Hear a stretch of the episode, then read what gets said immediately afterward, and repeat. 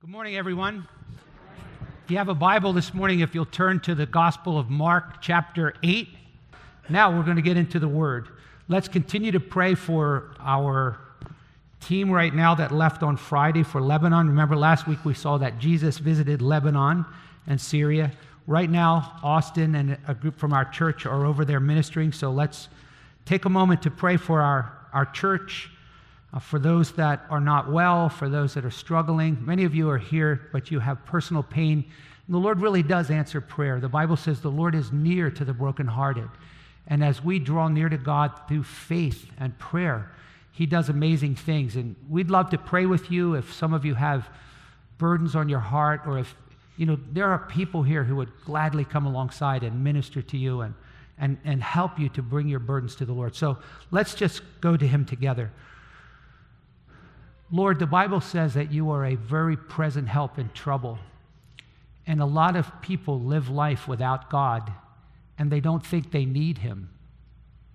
But sometimes, Father, you bring us to that place where we realize how much we need you. So we ask you today, Lord, to work in the hearts, especially of those who are hurting. Bring them your comfort that comes only through Jesus. Give them strength and let them know that you will never um, turn aside those. Jesus, you said, anyone who comes to you, you won't cast them out. We thank you for our church family. We thank you that we're a body and a fellowship, and we have gifts of the Spirit to minister to each other. And Lord, we pray that you will help us to continue to advance the gospel, particularly as we've been focusing on evangelism and maturing disciples. Lord, we pray for our Lebanon team that you will strengthen them, that you will protect them, and that they can be a real encouragement to the Christians over in Lebanon and Syria. We're so thankful, Lord, for the partnership we have with them, and many of them are suffering severely and willing to, to give their lives for Christ. May we be inspired by their example. Father, we pray for our country. You told us in the Bible that we should pray for those in authority over us, and there are so many things going on in this country. It's spinning out of control. We pray for our leaders. You said righteousness exalts a nation, but sin is a disgrace to any people. We pray that you will turn the church in America back to the Lord and bring revival. May the Christians in this community and in this country, may we be a salt and a light. And Father, we, we don't deserve it. We deserve your wrath but we pray for your mercy and that we as Christians could continue to live safely, as Paul said, live quiet lives, and may we do so with dignity. I want to pray for our church that we will help we will help one another and especially those who are struggling in their marriages or parenting or health. May the Spirit of God use us to encourage one another. And we pray this in Jesus' name. Amen. I'd like to invite you now to join me in Mark chapter 8. We've, we've called this study Clarifying Jesus, and we're, we're reaching sort of, if you're just joining us, you're reaching the kind of the climactic point of the book. And for some of you, it's kind of like my wife and kids hate this when I join a movie late. I go, wait, what about, who's that? And they're like, be quiet, because I, I don't know what's going on. So you could go back and read Mark, and I trust that many of you are reading the Bible. That, that's, we hope that all of you are learning how to read the Bible and apply it to your life. If not, we want to help you learn how to do that. You don't need to be a seminary grad to read the Bible, but we're at this critical point in the life of Jesus. And let me remind you when Jesus came to earth, for the first 30 years, he did no miracles. But when he was 30, he got baptized and he began to do miracles. The Spirit of God came upon him and he began to preach the gospel. He began to tell people about the coming kingdom of God and he invited them to become his followers. But one of the things that was incredibly important is to clarify who he was. And that's true today. Most people know about Jesus, but most people don't really know who Jesus is. And they don't have an answer to the second question who is he to you, and, and how does that affect you? Ironically, Jesus calls these 12 disciples, and we're probably about a year and a half into his ministry. Remember, he started his ministry at 30 years old he was crucified at 33, 33 and a half. So he only ministered for three and a half years. And he had a number of things that he was doing, but one of them was to train these 12 apostles to take over when he left. And so, as we're reading through Mark, we can see that these guys are really struggling to figure out who Jesus is. They, they, they, somehow have been enamored by his miracles and his persuasive authority to follow him. But what we're going to find is they just can't seem to figure out who is this guy? What, what's going on here? And so, as we've been reading through Mark, Mark emphasizes how the demons keep going. We know who you are, but the disciples keep going, Who are you? And so, we're reaching that moment when they're having what we call an aha moment. It's, it's, any of you have ever struggled with vision, realize that it's, it's tough. Say, if you get something in your eye, um, I've had a lot of skin cancer, so I have to like slather my face with sunscreen. That's why I'm so pale. But often in sweating, yesterday I was uh, hitting tennis balls off a wall, and, and the, the sweat was getting in my eyes. And because of that sunscreen, it was terrible. I couldn't see. I was, I was like clouded over. And so in this chapter, we're going to see this prevailing theme of sight and blindness and clarification. And so join with me. We're going to begin in verse 10. it says, Immediately Jesus entered the boat with his disciples, and he came to the district of Dalmanutha. Now, this would have been on the northern part of the Sea of Galilee. And the first thing we're going to see here is that the religious leaders, the people that should have best known who Jesus was, completely lack any insight into who he is, and they lack their faith. And so they actually come out in a provocative way, like, Who do you think you are? Show us a sign to prove you're going around doing all this stuff. So this is a really critical moment. They've had a lot of time to watch Jesus, and they've formed their opinion. Look at verse 11. And the Pharisees came out and they began to argue with him. So they were just looking to, to provoke him and to argue with him, seeking from him a sign from heaven. Now, people do that. They go, God, if you're real, give me a sign. And Jesus actually sometimes uses signs to bring people to himself. He said that when he was on earth. He said, If you don't believe my words, believe me on account of my works. Yeah, a lot of people could claim to be the Son of God, but I don't see anybody else raising the dead or healing the blind or walking on water. But there is a place where the Lord will definitely not give signs. Because when you think about it, the essence of a relationship with God is faith, right? You don't need to have faith if you have all of the empirical evidence of signs and miracles. So Jesus knew that these guys were not genuinely seeking to have a relationship with him. Because he says they asked for a sign testing him. They weren't asking for a sign because they were interested in following him. And I want to remind you that those of you who are talking to your friends about Christ, you'll often find this. There are two types of conversations some are with seekers, and some are with scoffers.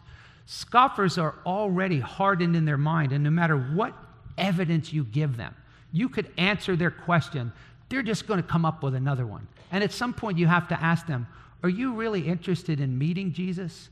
Do you want to surrender to him? Do you want to believe in him? Or are you simply just putting up smoke screens? And so in this case, Jesus is like, I'm not, I'm not going there. In fact, look what it says sighing deeply in his spirit.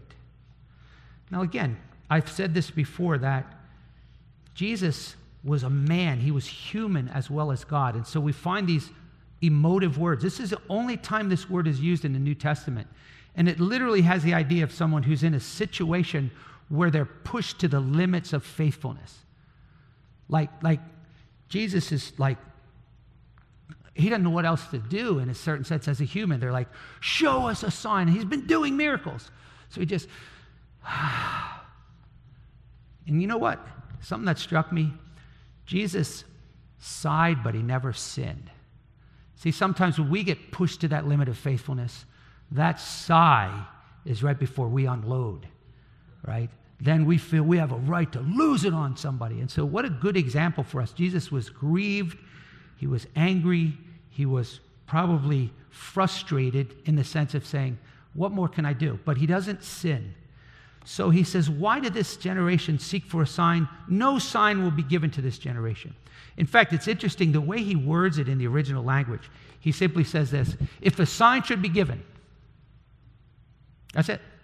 Show us a sign. And Jesus goes, If a sign should be given, And it stops there. That was an idiom in that day, which the implication was, let me die, right? If that happens, let me die. So Jesus is so certain, I'm not giving you a sign that he throws that out there. And they knew what he meant. If, a, if I give you a sign, let me die. I'm not doing it. So our Bibles just say, no sign will be given. And he just turns, leaves them, and gets in the boat. This is a critical point. He's sort of at the point of being done with the leadership, right? Remember, they blasphemed the Holy Spirit. But now we, we, we come back, we see the total lack of faith of religious leaders, but now Jesus is with his 12 and expecting maybe to see some faith on their part, but we're going to go, wow, they're not a whole lot further along than the Pharisees in terms of their faith. So let's look at the lack of faith of the disciples. Now remember, he just fed 4,000 people, right? So look at the next verse. They forgot to take bread, and they didn't have more than one loaf in the boat with them. You know, that's we've all done that, right? Going on the picnic. Dang, you know, I left it on the counter, right? And he was he was giving orders to them.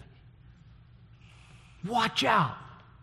Beware of the leaven of the Pharisees and the leaven of Herod. First of all, do you ever do that to your spouse when they're driving? Watch it. That's so aggravating. Watch it. You're like, you're like, I see it. I know, right? Now, sometimes it's necessary. Like, we almost plowed into that and we're all like, oh, no, I had that, right? But, but, but Jesus just suddenly bursts out with a warning watch out. And they're like, for what? And he goes, for leaven. And you're like, what? Leaven is yeast. Why do I need to watch out for yeast? Now, there's a background here. In the Bible, leaven usually stood for something evil. In the Old Testament, there's nothing sinful about yeast. But in the Old Testament, remember at Passover, they had to remove the leaven from the bread. They would have unleavened bread. And so leaven became a symbol of something evil. So you would remove all evil as you celebrated the sacrifice of the lamb. Here, though, Jesus puts a little spin on leaven that, that they totally miss. He says, Watch out for the leaven of the Pharisees. Now, if it was just these guys, we would go, yeah, they're evil. Watch out for how evil they are. But then he says, and the leaven of Herod. And you go, well, wait a minute. What do the Pharisees and Herod have in common? Now, we do know earlier from the book that Herod had killed John the Baptist, but we're still trying to figure out what is this meaning of yeast here? So I'm going to suggest that probably the best answer is what do the Pharisees and Herod have in common? Is they both disbelieve Jesus. They both don't understand who Jesus is and they oppose Jesus. So Jesus turns from these Pharisees who are opposing him, gets in the boat, and says to the guys, Watch out for the Pharisees and Herod. They both oppose me with unbelief. Don't you do that, right? Be careful of that. But they totally miss it. They began to discuss with one another that they had no bread. They're like, is Jesus like gluten free or should we get whole grain? Like, what, what does he mean by yeast, right? They're like, it's going right over their head. And Jesus, aware of this, he knows what they're thinking. Remember, he's God. You're like, wait a minute. So, knowing what they're thinking and what they're discussing, he says, Why are you discussing that you have no bread? Don't you, notice, don't you yet see? Don't you yet understand? Do you have a hardened heart? There are actually going to be nine references in this section to sight and seeing and vision and blindness, right? Don't, don't you yet see? No, see what? See what? The bread? No. Do you not see who I am? Can you not understand yet who I am? The, the, he uses different words, see and understand, two different Greek words. Don't you grasp who I am? Why are you discussing that you have no bread? And then he gives a reason why we sometimes fail to understand. He goes, Do you have a hardened heart? Wow, that's pretty. Like we use that term. You know, somebody says, Yeah, well, you know, I, I, I broke up with her by a text. You know, you're like, wow, man, that's hard hearted. But when it comes to your relationship with Jesus, it is a bad idea to allow your heart to harden. So, all of us, you could kind of picture your heart, right? Picture it like susceptible. So, the same sun that shines down on things, if it's on wax, it softens it. If it's on clay, it hardens it. So, all of us have to kind of think about my heart and, and my heart's relationship with Jesus. Am I increasingly growing to understand Him with a soft, obedient heart? Or am I keeping Him at a distance, whether intentionally or unintentionally, and growing a hardened heart? And so Jesus quotes from, from Ezekiel. He says, Having eyes to see and having ears, do you not hear? Now he begins to diagnose part of their problem. He goes, You're not learning to put two and two together. One of the reasons that sometimes we don't grow in our commitment, our trust in Jesus, is because everything that happened in the past we totally freak out and forget.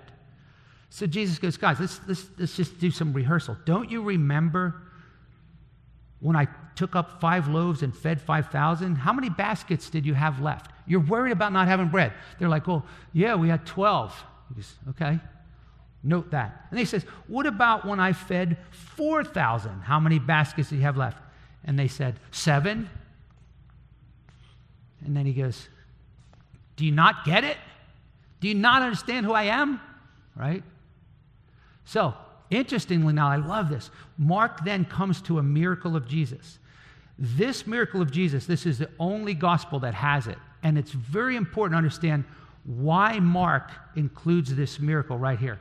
Because at first it looks like, man, even Jesus blew it sometimes. Even Jesus didn't always get his miracles right. So let's look at this miracle. Now just remember, he's going, Can't you see? Can't you see? Can't you see? And then look at the text. Verse 22. And they came to Bethsaida and they brought a blind man to him. Ah, oh, blind man. Hmm.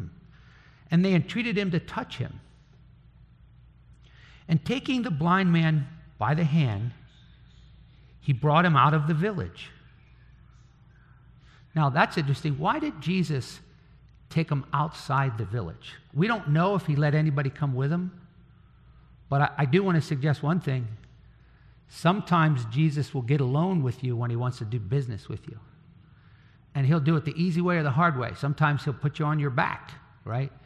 But when Jesus has something that he wants to get through to you, he sometimes needs you to get alone with him. And for some of you, right, you're avoiding that appointment. You know you're long due with, for some time alone with Jesus. And you're filling your head and your time with anything to distract from that. And sometimes Jesus just wants to take you by the hand and say, We just need to get alone and, and I want to speak to you. Don't run from that. So Jesus takes this guy aside, and then he does something really weird. It says he spits on his eyes and he lays his hand upon him. Like, what? That's gross, right? Does Jesus not understand that this is very unsanitary? Well, there is some background to this. There was a belief in that time among the Greeks and Romans that spittle did have some healing properties. In fact, there's an extra biblical document in which, which a blind man asked one of the emperors, Would you put some of your spittle on my cheeks? So remember, sometimes when we read the Bible, don't think our context like, spit your eye. But somehow, Jesus is accommodating perhaps their background of understanding that there's healing properties in spittle. But if so, it's again because I want you to see who I am. So then Jesus asks him, Do you see anything? Now, this is where it gets really weird. It says, He looked up and he said, I see men, for I'm seeing them like trees walking about. Wait, what? So, first of all, that tells me a couple things, I think, right? I don't think this guy was blind all of his life, right? Because how would you know what a tree or a man looks like if you've never seen anything? So maybe this guy went blind at some time in his past, right? if, if we were talking about it today, probably say, I see a little bit, man, but it's really fuzzy. You know, it's kind of when you're, as John Beagle used that, I love this illustration John used. It's kind of like when you're at the optometrist and he goes, he puts down that first thing and you're like, you see anything? Well, yeah, a little bit. Then he goes, how about now, right? So, so this guy goes, yeah, I, I see, but man, it's still really blurry. Now you go, wait a minute, Jesus, did you did you mess up here? Did you have it on seven frequency? It should have been on nine. Like, how, how, how'd you blow that, Jesus? Did, did, did you not use enough spittle? Like, come on, you get your miracle book out and find out what you did. What, what did you miss? What magic potion? They're, they're like confused, right? Verse 25. Then again he laid a, his hands upon his eyes, and he looked intently. Now, there's strong language here.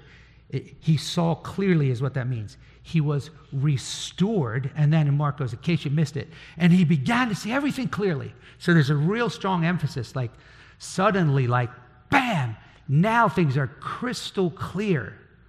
Okay? Now some of you are going, wait, I, I get this. He didn't do that because he just messed up. He had it on seven when he should have had it on nine. He did this on purpose. Yes, of course. He did it on purpose to help us to understand this that clarifying Jesus is often a process, right? Where we begin to get more interest in him and we begin to explore him, but then at some point we truly see who he is. Now, not everybody has that dynamic aha moment that we sing about, right? Oh, what a wonderful, wonderful day. But anybody who's a Christian can sort of identify I was lost, but now I'm found, was blind, but now I see.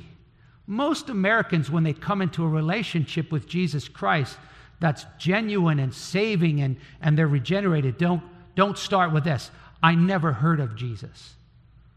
I mean, if you went around in the mall and said, I'm doing a survey, you ever heard of Jesus? Most people would be like, Of course, right? But they don't get who he is. So we're coming to this moment in the book, right? So Jesus heals the guy and he says, Don't even enter a village. His normal way of saying, I don't want people to know who I am yet. So don't, don't, don't make a big fuss. But now in verse 27, here's where we're reaching that moment. And this is like if you're watching a movie, this is it. All this time they're going, Who is this guy? Who is this guy? And now Jesus goes out with his disciples to the villages of Caesarea Philippi. And I never understood this, but as I was studying this week, I realized that wait, Caesarea Philippi was totally pagan, right? This was a Roman colony. Those of you who have been to the promised land know that it's, it's, it's north of the promised land, right? And yet it's going to be in a Gentile area owned by the Romans that Jesus is going to disclose his identity. Like, Jesus, that's bad publicity. Timing and location, location, location. These guys need to figure out who you are in Jerusalem. And Jesus goes, No, I'm going to have them figure out who I am in a Roman, godless, pagan area. And I think part of this would have been very encouraging to the readers of Mark, who were probably Romans themselves. Wow, it was in a Roman place that they kind of figured out who Jesus is. So Jesus does something pretty interesting. And, and sometimes when we want to draw something out of a person, it's, it's really hard at first to get very personal, right? We've all had that, right? Somebody comes to you and goes, I have this friend, and they have this problem, and they cut themselves, or they have this, or they do that. And so I don't know what to tell this friend. And eventually, you know, at the right moment, you go, uh, uh, uh, Are we, are we talking about you? And, and, you know, it's embarrassing, but sometimes we'll, we'll, go, yeah, yeah, I was embarrassed, right? So Jesus doesn't go, all right, who am I, right? He starts by going, Let, let's, just, let's just work our way into this. Who do other people say that I am? Well, that's, that's a comfort level for the disciples. Oh, it's a great question, Jesus. You know, some people actually, uh, they think you're John the Baptist. Like, like Herod, that's what Herod thinks, Jesus. You know, he killed John the Baptist, but word on the street is you're doing these miracles. He thinks you're John the Baptist. In fact, Jesus, um, some people think you're Elijah. Now, to the Jews, Elijah was the man. They had a tradition about Elijah, Elijah that, that was pretty profound. Like, he's there for, for his people and he's going to come before the Messiah. So they're like, yes. And some people think you're one of the Old Testament prophets. And Jesus is like, okay. So I, I, that's cool. Now, let me take, take it home. Who do you say that I am? Peter answered and said to him, You are the Christ. This is the aha moment. The beginning of this book begins with this verse the beginning of the gospel of Jesus, the Messiah. Peter finally gets it. Wait a minute, you're not just a man, you're the Messiah. Now, in the other gospels, Peter gets a good grade. Jesus goes, You're right, Simon. However, lest you want to get, you know, to be the valedictorian of your class, you need to understand something. Flesh and blood didn't reveal this to you. Like, you're not smarter than these other guys. My Father in heaven revealed it to you, right? And so Peter needed to early on understand you didn't figure this out on your own. It's because just like I touched that guy and opened his eyes, I opened your eyes. So at this point, you'd be like, Hallelujah. This is awesome. They finally get it. He is the Messiah, right? But in fact, Jesus is going to drop a bomb, right? Because in his mind, when he said, I finally get it, Jesus, you're the Messiah, right? If you ask this question, what then did he think about Jesus? What was his view about Messiah, right? And in all the extra biblical literature that we have, there isn't any evidence that the Jews even had a category for a suffering Messiah. Oh, they had a category for Messiah. He was going to be bad to the bone. He was royal, he was reigning, he was powerful, and he was going to overthrow the Romans. So they had this clear picture from the Old Testament that Messiah would finally come and deliver them from these jerks, right? Imagine if another country, right, came and, you know, say we were the Ukraine and, and Russia comes in and sort of tries to take you over. Imagine the resentment that you would feel in your own country, or if you're watching the news, the, the resentment and struggle in Kashmir right now as, as India and Pakistan are fighting. Everybody wants their independence. So, so the Jews were longing for independence from a Messiah, right? And so, on the one hand, Peter's like, We get it now. You're the Messiah.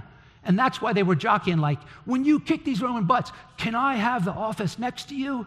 Can I, can I sit on the throne and we're going to rule? And Jesus, like, okay, no. Look at verse 31. And he began to teach them that the Son of Man, whom they just identified as a Messiah, must suffer many things and be rejected by the elders and the chief priests and the scribes and be killed. There is no way that even had a category for Peter. What are you talking about? You're going to kill. You're not going to be killed. You're going to bring suffering to those Romans. You're not going to take suffering. This was so shocking to Peter. It says in verse 32 Jesus stated the matter plainly. He's like, No, I didn't stutter, right? I'm going to be killed and I'm going to be raised up on the third day. And it says Peter took him aside and began to rebuke him. He didn't even pull him aside and say, Jesus, that's hard for me to understand. He literally goes, Jesus, I need to talk to you. Come, come here, just Stop talking like that. I don't know what's in your head, but you are not going to die. Right? He rebuked. Can I just tell you something? It's a bad idea to correct Jesus. Right? Save you some oxygen. Bad idea to correct Jesus. Right? So, so Jesus whirls around and he rebukes Peter. And next week we're going to talk about that because they had a, a terrible misunderstanding about messiahship, right? And next week we're going to say that Jesus is going to go, and you really have a terrible understanding about discipleship, right? Because you think following me is going to be ruling and reigning and pleasure and power. No, no. Following me is going to be suffering and serving. And I'm about to go to the cross for your sins, and then I'm going to ask you to take up your cross and follow me. Wow. These guys have a long way to go. But so do we. And so I, I want to suggest that as we wind this down, it's important for each of us to ask this question Who is Jesus? Right? Like, I would hope, even before the Lord opened my eyes to get saved, I knew how to say this because I went to a church. I believe in Jesus Christ, his only Son, who was conceived by the Holy Spirit, born of the Virgin Mary, suffered under Pontius Pilate, was crucified, dead, and buried. On the third day, he arose from the dead. I could say that with my lips, but I truly didn't understand what that meant. And so I want to ask all of you to think about who is Jesus? Do you really believe that Jesus is the Son of God, that he's divine, that, that there never was a time that he didn't exist, that he came down from heaven and became a real human, a God man who lived on this earth in real flesh and blood, and who went up to that cross and shed his blood and was raised from the dead. Okay? Now, that's only the first question because the fact is the devil knows that much, right? But the more important question is then to ask this Who is Jesus to you? Right? Who is Jesus to you? Not what do others say about him, not what do we say about him, what do you say about him? And I want to hope that if you don't get it, that God's opening your eyes to get this. That number one, if you're going to know who Jesus is personally, number one, you have to meet him as a suffering Savior, okay? You'll never understand who Jesus is apart from the cross. There are too many people who are so mixed up that they love the teachings of Jesus. Oh, I think Jesus was a great teacher. That was awesome. Do unto others, right? But if you ask them, hey, do you believe this? Jesus said, I'm the way, the truth, and the life. No one comes to God but through me. Oh, no, of course not, right? That's way too narrow. You remember C.S. Lewis said that. He goes, You can't just accept some of the teachings of Jesus. If you don't accept all of them, he's either a liar, a lunatic, or a poached egg. How can you go, Yeah, I believe this, but I don't believe that? So, so start with this. Is the, is the crucified Jesus who you know? Because there's a lot of Jesuses out there. In fact, the Apostle Paul said, I don't know which Jesus you're following to the Corinthians. He goes, but somebody preached to you another Jesus, right? So the entry point of understanding is understand that cross, right? And by the way, if you're already like, why is he telling me this? I'm already saved. You and I should never get over that. Jesus, I hope for each one of you is your precious suffering Savior, right? If you don't relish the cross, if you don't if you're not in any way moved by his precious blood, if you don't understand what he did up there, then you're missing the most important thing. You'll never set foot in heaven until you understand the cross, that on that cross, Jesus paid for our sins. He said, It's finished. He didn't say, You do purgatory or be good and I'll split it with you. Jesus paid it all. And so, as Christians, that should be our heart and soul. Never get over that. That's what we're going to sing in heaven. The moment I move away from the, the cross, I'm, I'm going away from God. Recalculate, recalculate. Live in the cross's shadow. Every day, preach the gospel to yourself. Jesus is not just good teacher, he's the crucified one. And Jesus is the one that is our life now. Paul said, The life I live in my flesh, I live by faith in the Son of God who loved me and gave himself for me. So, as a Christian, he's a suffering Savior. But secondly, it's really important to also know that Jesus is the risen Lord. You can't separate them. Everybody wants a Savior if it's convenient, right? If it's, there's no cost, if I don't have to change, if I can get free hell insurance, if I can just say a prayer and raise my hand, I'm in. If you could just give me that ticket that says, do this and you go to heaven. Thank you, Jesus, right? Jesus is not only a suffering Savior, but he said, on the third day, I'll rise again, right? Jesus, if you understand him correctly, is a Lord and Savior. He can't just be a Savior, right? Now, what causes most people to surrender to his Lordship is starting with understanding of his sufferings. You, you, you would go, Why would I want to surrender to Jesus? Until you realize, well, look at what he suffered for you. Jesus is the risen Lord. The Bible says to be a Christian, you must confess with your mouth Jesus as Lord and believe in your heart that God raised him from the dead.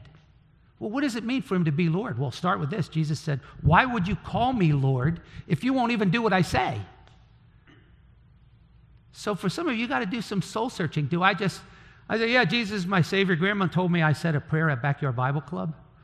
Or do you believe that the Savior was crucified for you, paid for your sins, and you've cast yourself upon him in faith, but you also surrender to follow him? You believe that Christ is coming again. And the Bible says he died for us that we would no longer live for ourselves, but for him who died and rose again. And so we always are inviting people to come to Jesus. You could do that right now. You could come to Christ. You could have that moment where you go, I think I get it. Jesus paid for me. I want to become his follower. I want to be forgiven. I asked you to pray last week because I was meeting with someone at 2:30. When I met with that person for an hour and a half, when, when we got done, they said, Wow, I feel like Jesus has been there all the time. And all I was talking about is the cross. He died for you, He wants to save you. And this person says to me, You know what? I've been pushing Jesus away. Now I want Him to become the center of my life. I'm like, Wow, I didn't even say that. He was getting it. Campus Crusade has a little illustration in the four spiritual laws that has a little throne, and on the throne is an S for self. How long self going to be on your throne? And then in the next picture, it has a throne with a cross. Christ becoming your Lord and Savior. And so that, that's the entry point. And, and if you're not clear on that, Jesus is offering you life. Throw yourself on Him in faith, trust, and surrender. Lord Jesus, I believe. I want to be saved. Thank you for opening my eyes. But now let me close with this. As a Christian, there's this constant journey to grow in that, okay? Here's what I want to encourage you to begin to pray. I try to pray this on a regular basis. In Ephesians chapter 1, Paul prayed this for Christians. He said, Since God has opened the eyes of your heart, having the eyes of your heart enlightened, I pray that God will give you a spirit of revelation in the knowledge of Him. Does that make sense? It's not enough to just go, Oh, I got it 10 years ago, was blind, but now I see. You keep getting it. You keep growing in faith and comprehension of Jesus. It's, that's, it's all about Jesus. Every day, you and I are learning all through the New Testament. It tells us, lay aside the things and fix your eyes on Jesus. Paul says in Colossians 3:1, set your affections on things above where Christ is. Make your life about Christ and about enjoying Him and fellowshipping with Him and feeding on Him and growing in your relationship and your understanding with Him, and then responding with commitments of faith. So that when the Lord Jesus asks you to do something or stop doing something, you're not constantly fighting with Him. No, I don't want to, because He's so precious, and you're getting used to following Him. And so, as disciples, Jesus is wonderfully showing us who He is. Hey, I'm your Lord and Savior. I called you to myself. I bought you with my blood. Keep me in the center of your life. And we all need that. Jesus said to the church of Revelation, Yeah, yeah, you're hard workers, but he goes, You lost your first love. Or he says to the church at Laodicea, You know, my problem is you've become lukewarm. Maybe this will be a good closing illustration. A marriage relationship. There are times in a relationship where you sort of you're, you're kind of missing, right? And you got to do something about it. You got to repent. And so, as Christians, for all of us, I pray that the Lord will reveal himself to you more and more, and that you will respond to him with faith and obedience, and that you and I will live in the shadow of the cross. And that whatever Jesus asks us to do, because next week he's going to say, All right, now we're going to talk about discipleship. I'm going to go die for you. I want you to be willing to die for me. So I hope you'll read ahead. But let's close in prayer and just thank the Lord. If this makes sense to you, thank the Lord. Thank you for opening my eyes and help me to grow and know you better. If for the first time the Lord has opened your eyes in a clear way to understand Jesus as Lord and Savior, why not tell him right now that you believe that you want to be saved, that you want to follow him? Accept his free gift of salvation because he went to the cross for you. Jesus paid it all, and he wants to save your soul. And now, as brothers and sisters in Christ, maybe you can't see Jesus through your tears. Maybe you can't see him because of your anger. Maybe you've lost sight of him because you're hurt. Maybe you've lost sight of him because you're just chasing things that don't matter. But you want to clarify Jesus. Father, I pray that the Holy Spirit would open the eyes of our heart more deeply, that we would talk and think about Jesus on a daily basis, that our faith would not be in sight, but that we would walk by trust in the Word of God. Thank you that it's through the Bible that we clarify Jesus. Lord, may we grow in our love for Jesus, our desire to share him with the world. Thank you for the patience that you showed your disciples and the patience that you're showing to us. Open the eyes of our children and our grandchildren and everyone in this church. May we be on this journey together to follow Christ fully into the kingdom of God. And we give you the glory and praise in Jesus' name. Amen.